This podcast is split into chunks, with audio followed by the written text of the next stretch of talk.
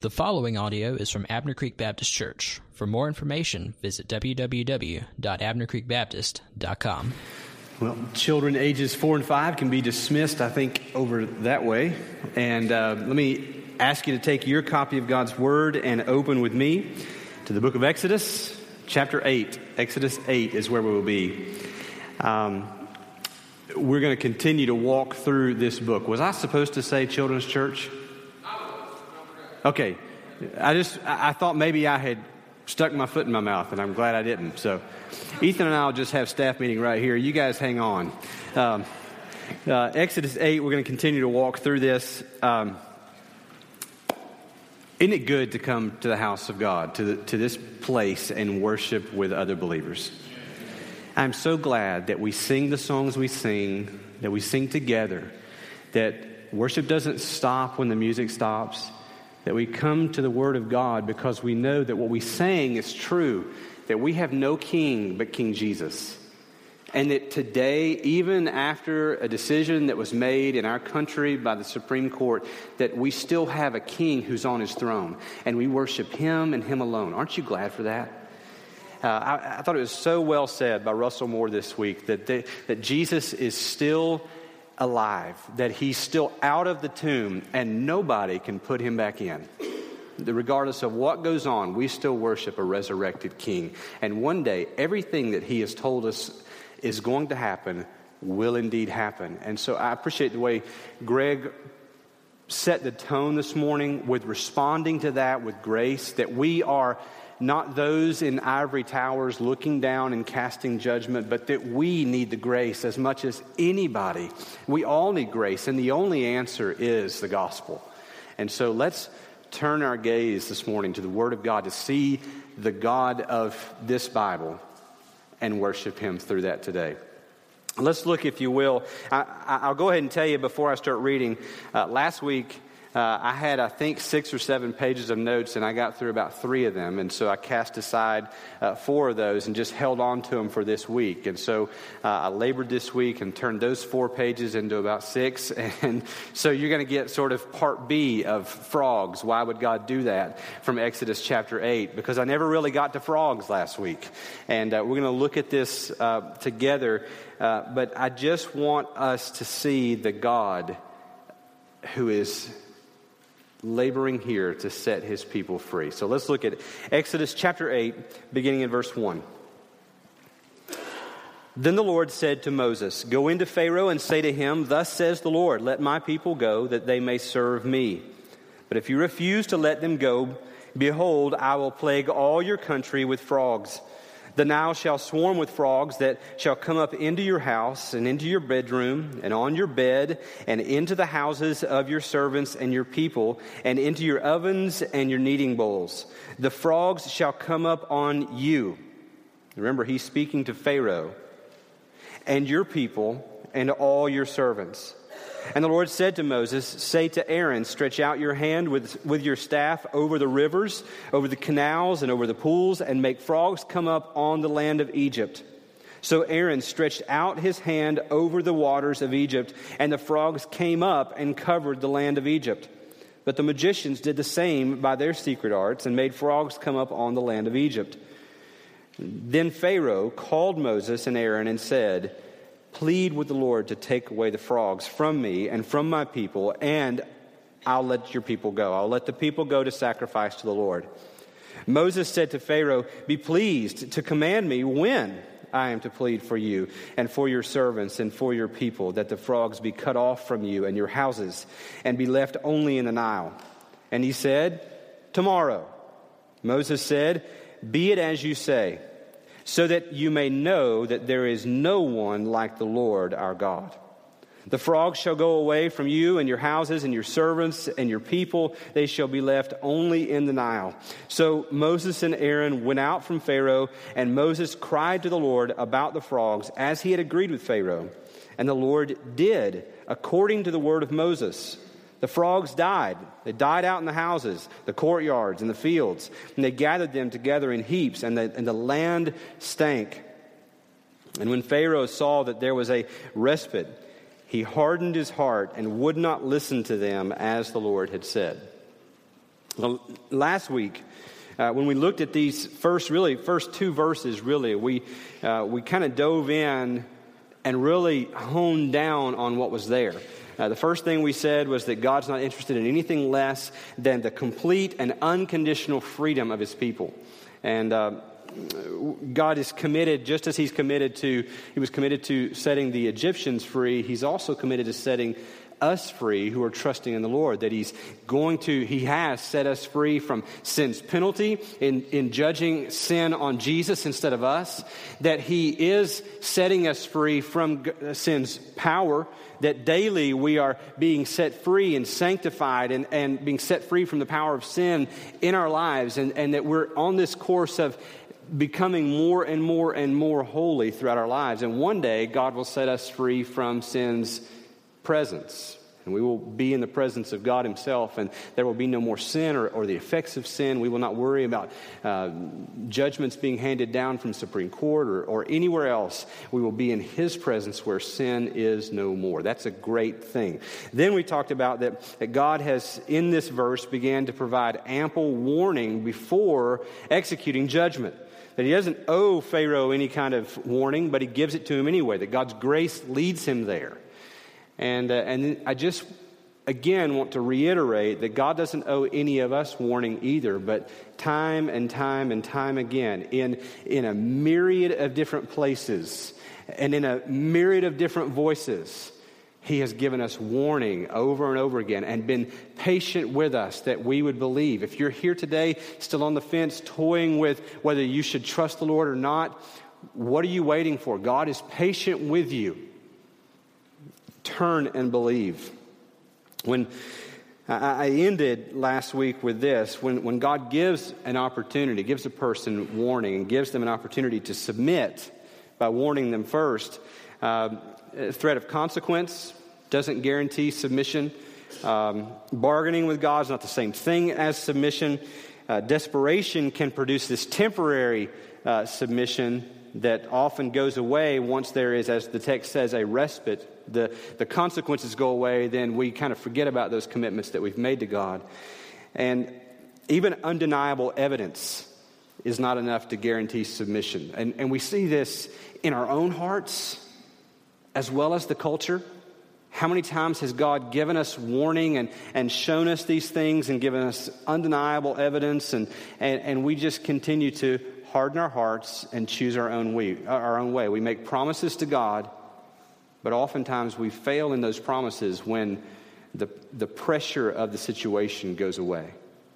This is kind of a snapshot of our culture, but also of us, and we need to be aware of those tendencies.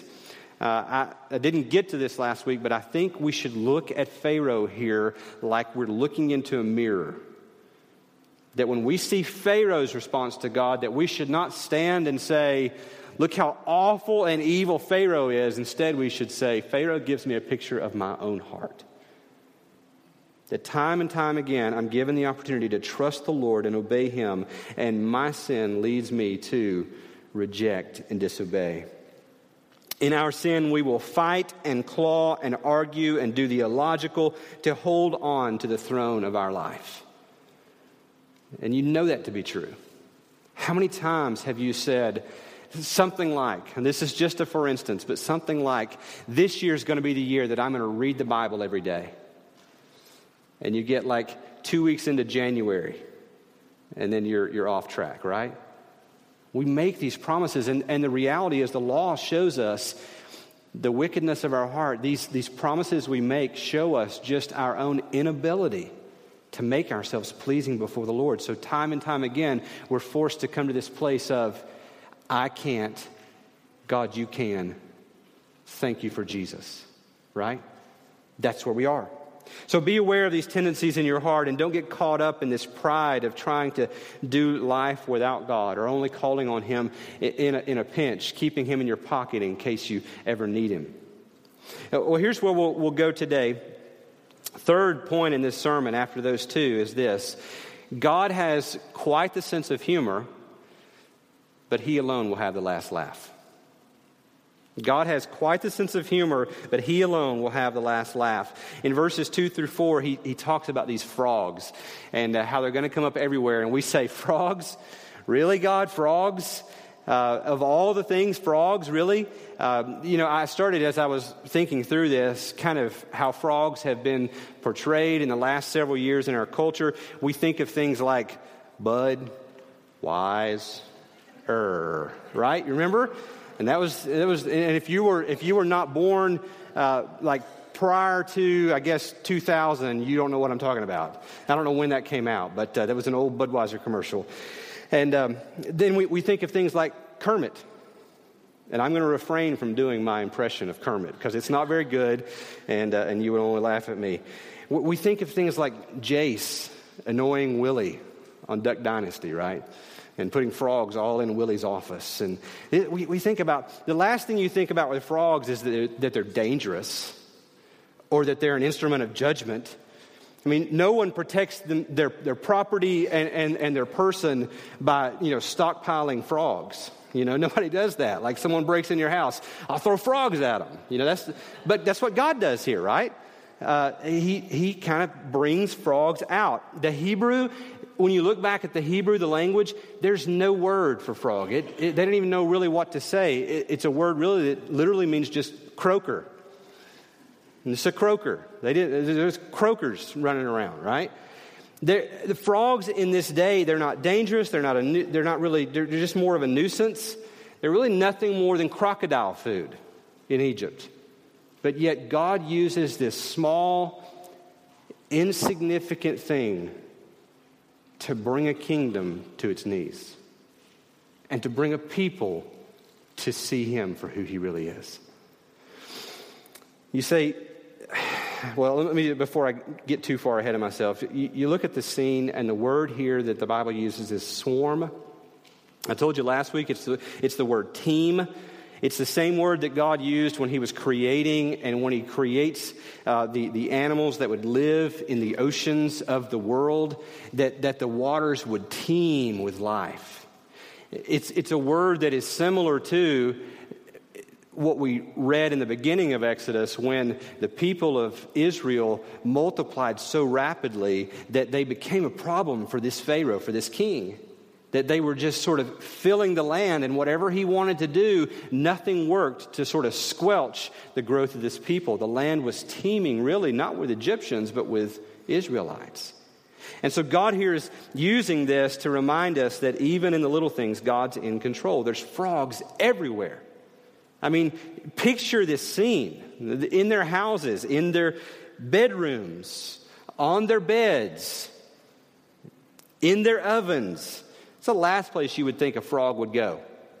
But frogs are so everywhere that they can't help it. They end up in ovens and kneading bowls. Picture the scene kids around the house, and mom's in the kitchen, and mom's making bread, and as she's kneading this dough, frogs come out of the dough. And she screams, and the kids laugh until they look over and there's a frog on them, and then they scream. There are frogs everywhere. Frogs are on Pharaoh and his person. I mean, it, it, it's an amazing sight. Well, you say, what's the point? There's nothing God can't use to get to you. God's not afraid of, of using the weak, small, and despised things of this world to accomplish His will.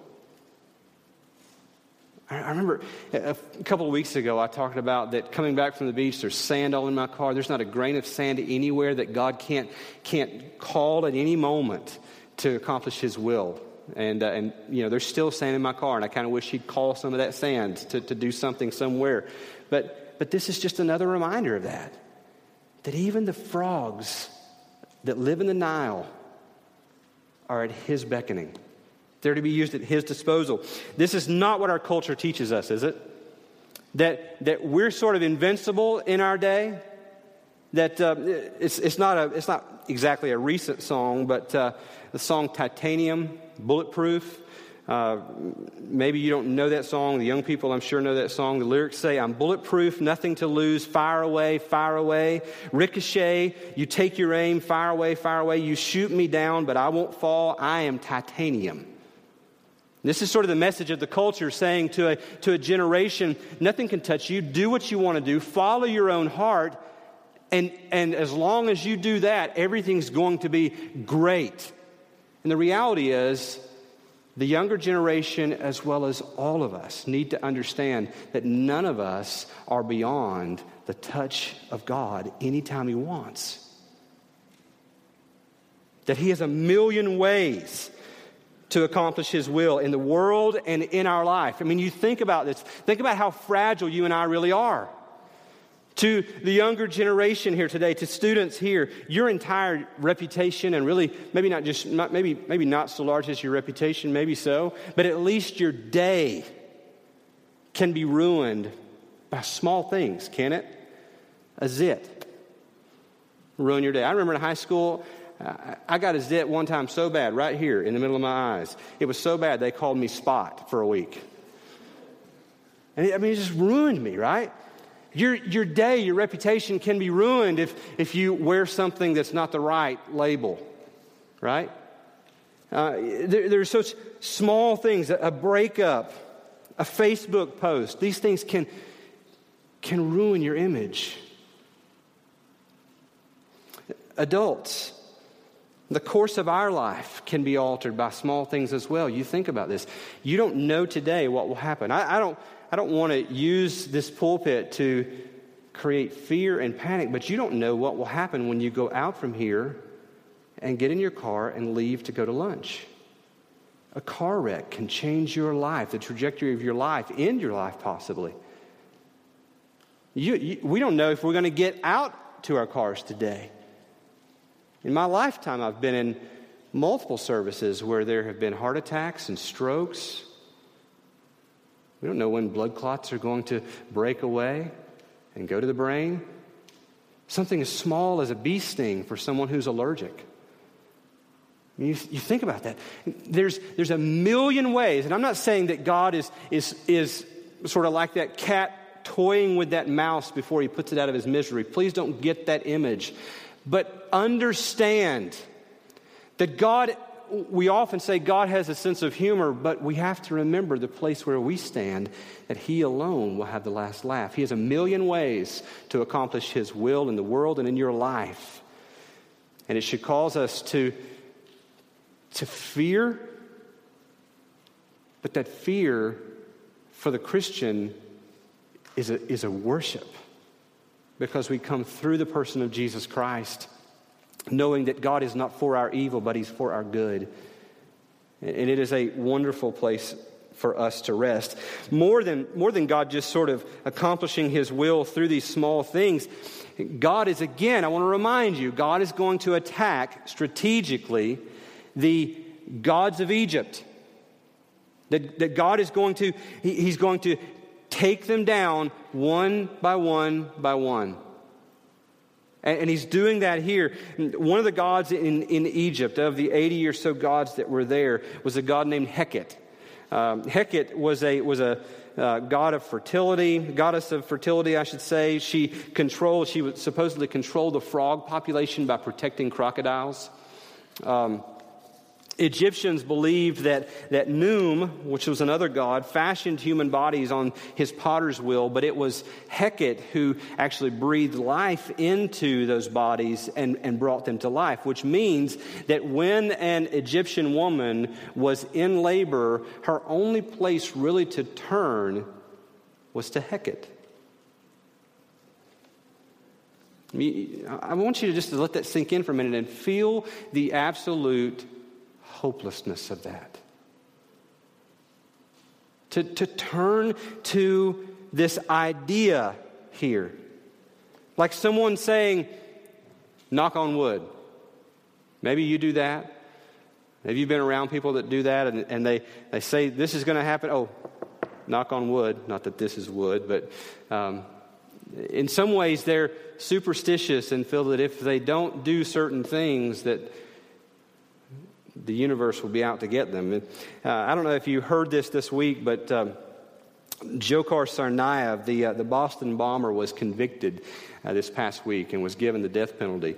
And uh, he was given the opportunity to make a statement to the families of the victims um, there. And, and this is what he said If there's any lingering doubt, let there be no, let, let there be no more. I did it, along with my brother. I ask Allah to have mercy on me, my brother, and my family. He goes on to ask, he, he tells them he asks Allah to, to give them peace and give them rest. But do you hear the difference between the way Dzhokhar Tsarnaev prays to Allah and the way we are taught in the Bible that we pray to the God of the Bible? Dzhokhar Tsarnaev is praying to Allah, who takes pleasure in the murder of innocent people but gives absolutely no assurance that he is pleased with the murderer. Do you hear that? He has no assurance. Dzhokhar Tsarnaev, who pulled this off with his brother and, and killed these, these dozens of people at the, at the Boston Marathon, has no assurance that even in that act, that he is, he is okay and he's right with the law. You and I read in Scripture that the finished work of Jesus gives us the assurance to know that if we are trusting in Him alone, that we are right with God. That God looks at us and doesn't see us, but sees the righteousness of Christ given to us, and that the penalty for our sin was placed on Jesus on the cross. We know we're saved. This is what's going on here in Egypt this hopelessness that, that when these women are there in labor, they're turning to this goddess to hopefully keep them safe, to give life to their baby, but they don't really know. Hecate is this goddess, and she's often pictured with, she's always pictured with the head of a frog. Sometimes she's pictured with the body of a frog as well. And what this did was, this made frogs in Egypt sacred. No, you couldn't kill a frog. So, what happens when millions of frogs come up everywhere and they are all under your feet and they are everywhere around you? You can't kill them, you can't do anything about it. But you feel them squish under your feet, and you feel the weight of guilt of what you've done, they're everywhere, and you become sickened by the very thing that you worship. And what God is doing here is God is showing them the absolute insufficiency of their gods, but He's also making them be repulsed by their gods. That the very thing they can't do in the worship of their God, they're actually doing in the living of life, and they become repulsed. James Boice said, consequently, there was nothing the Egyptians could do about this horrible and ironic proliferation of the goddess. They were forced to loathe, I like that word, to loathe the symbols of their depraved worship. And when the frogs died, their decaying bodies must have turned the towns and countryside into a stinking horror. And God is, is absolutely tearing down what they are worshiping right in front of them. And He's using frogs to do it. He's showing them that there is no God like him. Oh, that God would do that in our day. Oh, that God would do that in our day within this faith family. That God would take the things that we seek fulfillment in outside of Him, exclusively outside of Him, and God would show us just how empty and repulsive that is. I'm not saying that within this faith family that we're not believers, that we're not trusting the Lord, that we're not saved. I believe we are. But how often do we turn to other gods? That God would make us sick of them. We should plead for that. That God would do that on a national scale. That God would do that. We should plead for that. See, it's, it's easy to post things on Facebook. It's easy to, to talk about what's happened. But are you pleading with God to tear down the idols in our land? starting with you first. This is where this is where revival will come. When we as the church, I don't mean to sound like a preacher, but that's what I am. When we as the church begin to say, my sin, my sin is an offense to a holy God.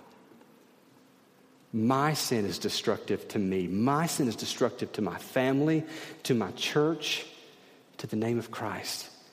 Oh, that we would be a people that say, Father, forgive me, cleanse me of unrighteousness. Oh, that we would be a people that look to one another in this faith family and confess our sin to one another so that we might pray for one another and that we might guide one another with, with the Word of God to walk away from those, that sin. This is a, uh, um, uh, just a, a, plea that I have. Um, and I'm not talking just to you, I'm talking to myself as well. Well, here, here's the, the next point. Fourth, I guess, in this sermon is God is not a subject to be studied, but the sovereign to submit to. God is not a subject to be studied, but the sovereign to submit to. Um, in verses 8 and then verse 15, this is where I take this from. In verse 8, Pharaoh calls Moses and Aaron and says, Plead with God to take away these frogs, and if you do, then I'll let the people go to sacrifice to him. Now, when I say, when I make this point, I'm not saying that we shouldn't study God. We should. And, I spent some time writing this out, so I want to read it to you uh, because I, I was trying to think this through. You can't know God without wanting to know more about Him. If you know God, you want to know more about Him. But you can know lots of things about God without knowing Him at all. I mean, that's a simple truth, but I, I, think we need to be reminded of this that God's let this subject to be studied, that we fill our heads with this knowledge for knowledge's sake, but that knowledge should be in our heads, leading us to worship the God that we're studying. And Pharaoh doesn't do this here. Um, several weeks ago, I was in uh, Starbucks on Woodruff Road and I was studying for uh, one of these sermons in Exodus. And, and one of the commentaries I use is uh, by Philip Graham Ryken. Um, it was a gift actually from Greg, Greg and Ethan. And uh, it is the thickest commentary I own. It is, it is probably, it's, it's at least three, maybe even four inches thick. This thing is just enormous. And I was sitting in, in Starbucks and I'm reading this thing, and I kept noticing this, um, this older lady um, kind of she would just kind of look over there. She was kind of looking at what I was doing. And finally, she walked over to me and she said, Are you going to read that whole thing? And I think my response was, Well, not today, you know, something like that. Uh, but the, the, conversation went from there. I told her what it was, told her what I do and, and what I was doing. And uh, this lady had been married to a pastor. And she was divorced from her former husband. And she gave me a stern word of warning, and she said, My husband reached the point where God was no longer the love of his life, the study of him was. And that led to the division between them, according to her account, and, and they were divorced from there. And I just remember sitting there thinking, that is a, that's a good word from just someone, some stranger in a coffee shop that if I'm coming to the Bible or if I'm coming to books written about God and I'm just coming there just to, just to know about Him without knowing Him personally, then, then i am I'm, I'm, I'm lost in what I'm doing. Right? Look at what Pharaoh does. Pharaoh learns some things about God. He learns God's name. When he, when he goes to Moses and, and Aaron, he says, Plead with the Lord. When just before this, in chapter 5, verse 2, he said, The Lord, I don't know the Lord, who's that? But now all of a sudden he knows the Lord's name. He knows God's power. He's coming to them knowing that, that this is something that only God, the God of the Israelites, can get rid of. He's watched his magicians three times now be defeated in their attempt to, to correct this, this, uh, this miracle that's happened at God's direction. Uh, by the way, and I won't get into this, but this is the last time that the Egyptians, magicians, will attempt to, to, to do what God does through Moses and Aaron. This is it. Because I think Pharaoh sees here they're not doing anything but just making things worse. God knows that, or Pharaoh knows this is something that God alone can do. Um, and then Pharaoh also learns God's requirement. He says, if you, if, if you plead with the Lord to take away the frogs, I'll let the people go to sacrifice to him. Now, I believe he's trying to bargain there and barter with God, but at the very least, he knows God's saying, let my people go. So he knows God's name, he knows God's power, he knows God's requirement. Yet in verse 15, Pharaoh refuses still to submit to God by keeping the people in Egypt. This just goes to show how much a person can learn about God without ever submitting to God. And, and, and as I come to that, and as I had another week to kind of think on this, is that not a commentary on our current culture? Especially in the South in America. We know a lot about God, but there's not a lot of submitting to God going on. I think it was Christian Wright, I think, who wrote about moralistic therapeutic deism. That, that when he did this, this research, he discovered that, that young people in America, uh, particularly young believers in America, were seeing God in, in those three ways moralistic therapeutic deism. That, that God basically wants people to be good. We get that probably from the Ten Commandments and, and everything. That, that God is therapeutic, that He really wants the best for them, He wants them to be happy. So, so God's, God, God wants them to smile a lot. He wants them to get a lot of likes on their Facebook page and, and all that sort of thing, right? And that they believe God's more like the God of deism, that He's sort of up there, that He got all this started, but He's not necessarily concerned in the everyday outworking of our lives. So He's distant, He's not close. I believe this is a commentary on where we are. Pharaoh gives us not only a picture of ourselves, but of our culture that says, I know some things about God, but I won't submit to him. I think Matthew 7 is a stern warning from Jesus himself when Jesus said, On that day, many will say to me, Lord, Lord, did we not prophesy in your name and cast out demons in your name and do many mighty works in your name? And then will I declare to them, I never knew you. Depart from me, you workers of lawlessness. The reality is that if in that day Jesus never knew them, then they never knew him. God is not a subject to be studied, but the sovereign to submit to. I would just I would just plead with you today. I would plead with you today.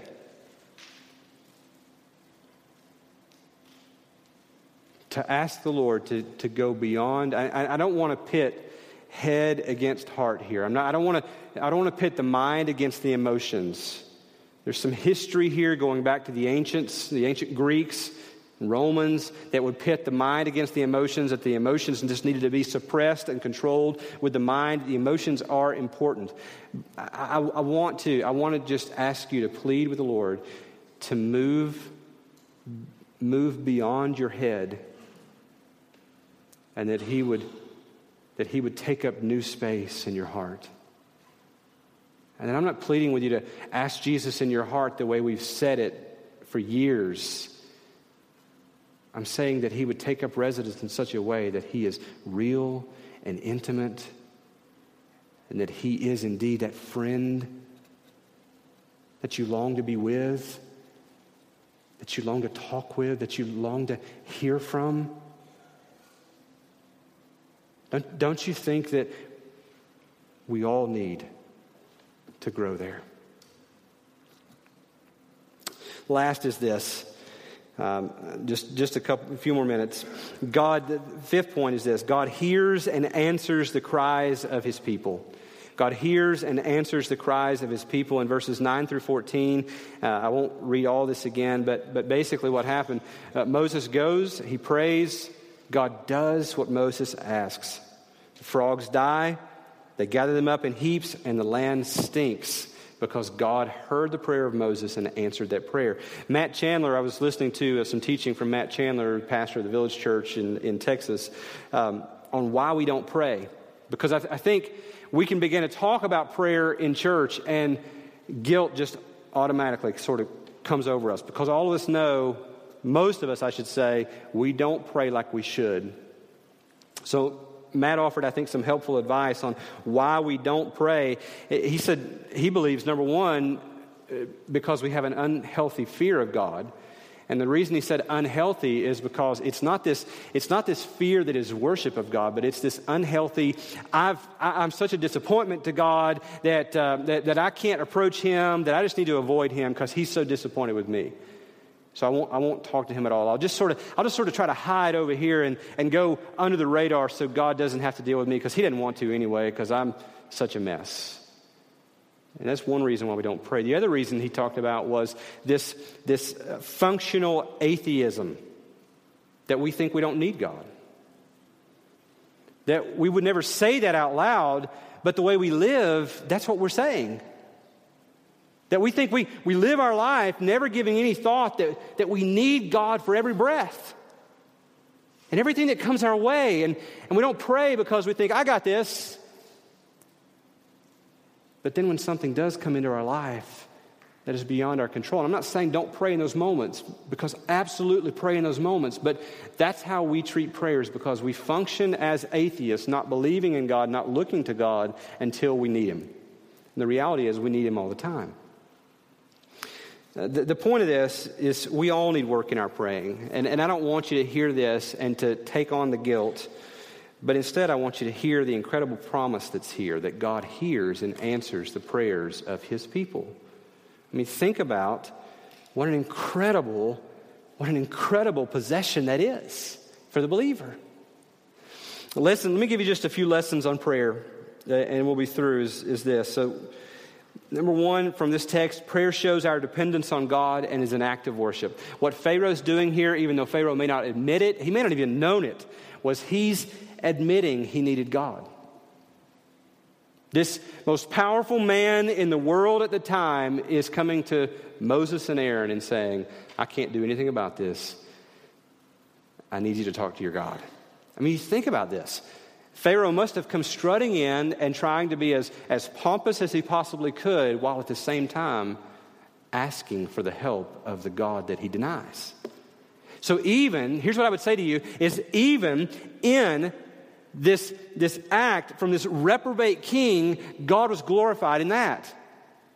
Not glorified in such a way that Pharaoh was saved, but glorified in such a way that this one that denies the existence of God is turning to this God. He's turning and saying, I need you. And it's an act of worship, even though it's not a willful act on, or an aware act, I guess I should say, on Pharaoh's part. Secondly, not only does prayer show our dependence on God and, and is an act of worship, but secondly, we should be bold and fervent in our praying. Moses gave Pharaoh the opportunity to name, name the time, name the date. You think, that's pretty bold. I mean, have you ever been in conversation with, with a coworker or, or someone who's not a believer and say, You name the time? I'm going to ask God to do that for you. I'm not saying you should do that. I'm saying this is a special work of God right here, okay? So please don't, please don't misinterpret that. But that's pretty bold, isn't it? I mean, this is putting God's reputation on the line. And Moses is bold in it. One of the questions that we have when we look at this is if there are frogs everywhere and Pharaoh's at the point of just get rid of these things, why does he say tomorrow? Why wouldn't he say today, now? Don't wait. Well, commentators say probably one of two things. Either that he understands this is such an enormous problem that it's going to take at least at least a day to talk to this God and, and, and he's got to have some time to clean this up. Or I think the better explanation is that he is looking at this enormous problem and he knows this thing is a nightmare. This thing will take months to clean up. There's no way he could do this by tomorrow. So he says, Tomorrow. So even in his, I'm coming to God because I can't do anything about this, he wants to hold a, a trump card to be able to show himself more powerful than this God. And he says, Tomorrow. Moses' boldness here reminds us, reminded me as I, as I read through this of Elijah. 1 Kings 18, you remember the story where Elijah goes up against the prophets of Baal and he calls, he, he says, We're going to set up these two altars and, and you, you have all of, all of your priests over here and, and they're going to set up their altar and sacrifice and lay it there and you're going to pray and do what you do to Baal and ask him to call down fire from heaven and then I'll do the same thing to my God. And the Bible says there in 1 Kings 18 that they danced around, they cut themselves, they did everything they could do to, to move Baal to bring fire on this altar.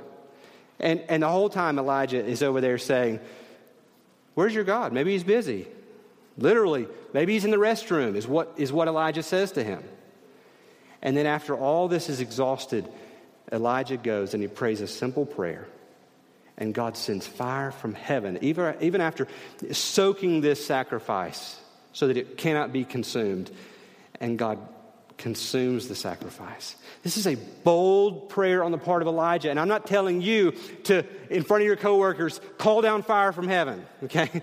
So please don't do that. But I am asking you to, to have faith in a God who says nothing is impossible for me. You know, I'm faced with this reality when I walk into a hospital room when someone is, is it, it looks bleak. And I stand there as their pastor, and I, I, will just be honest with you. I wrestle with this unbelief in my own heart that sometimes I don't know that I should be praying that God would heal them. But I'm also reminded if God wants to, nothing can stop him.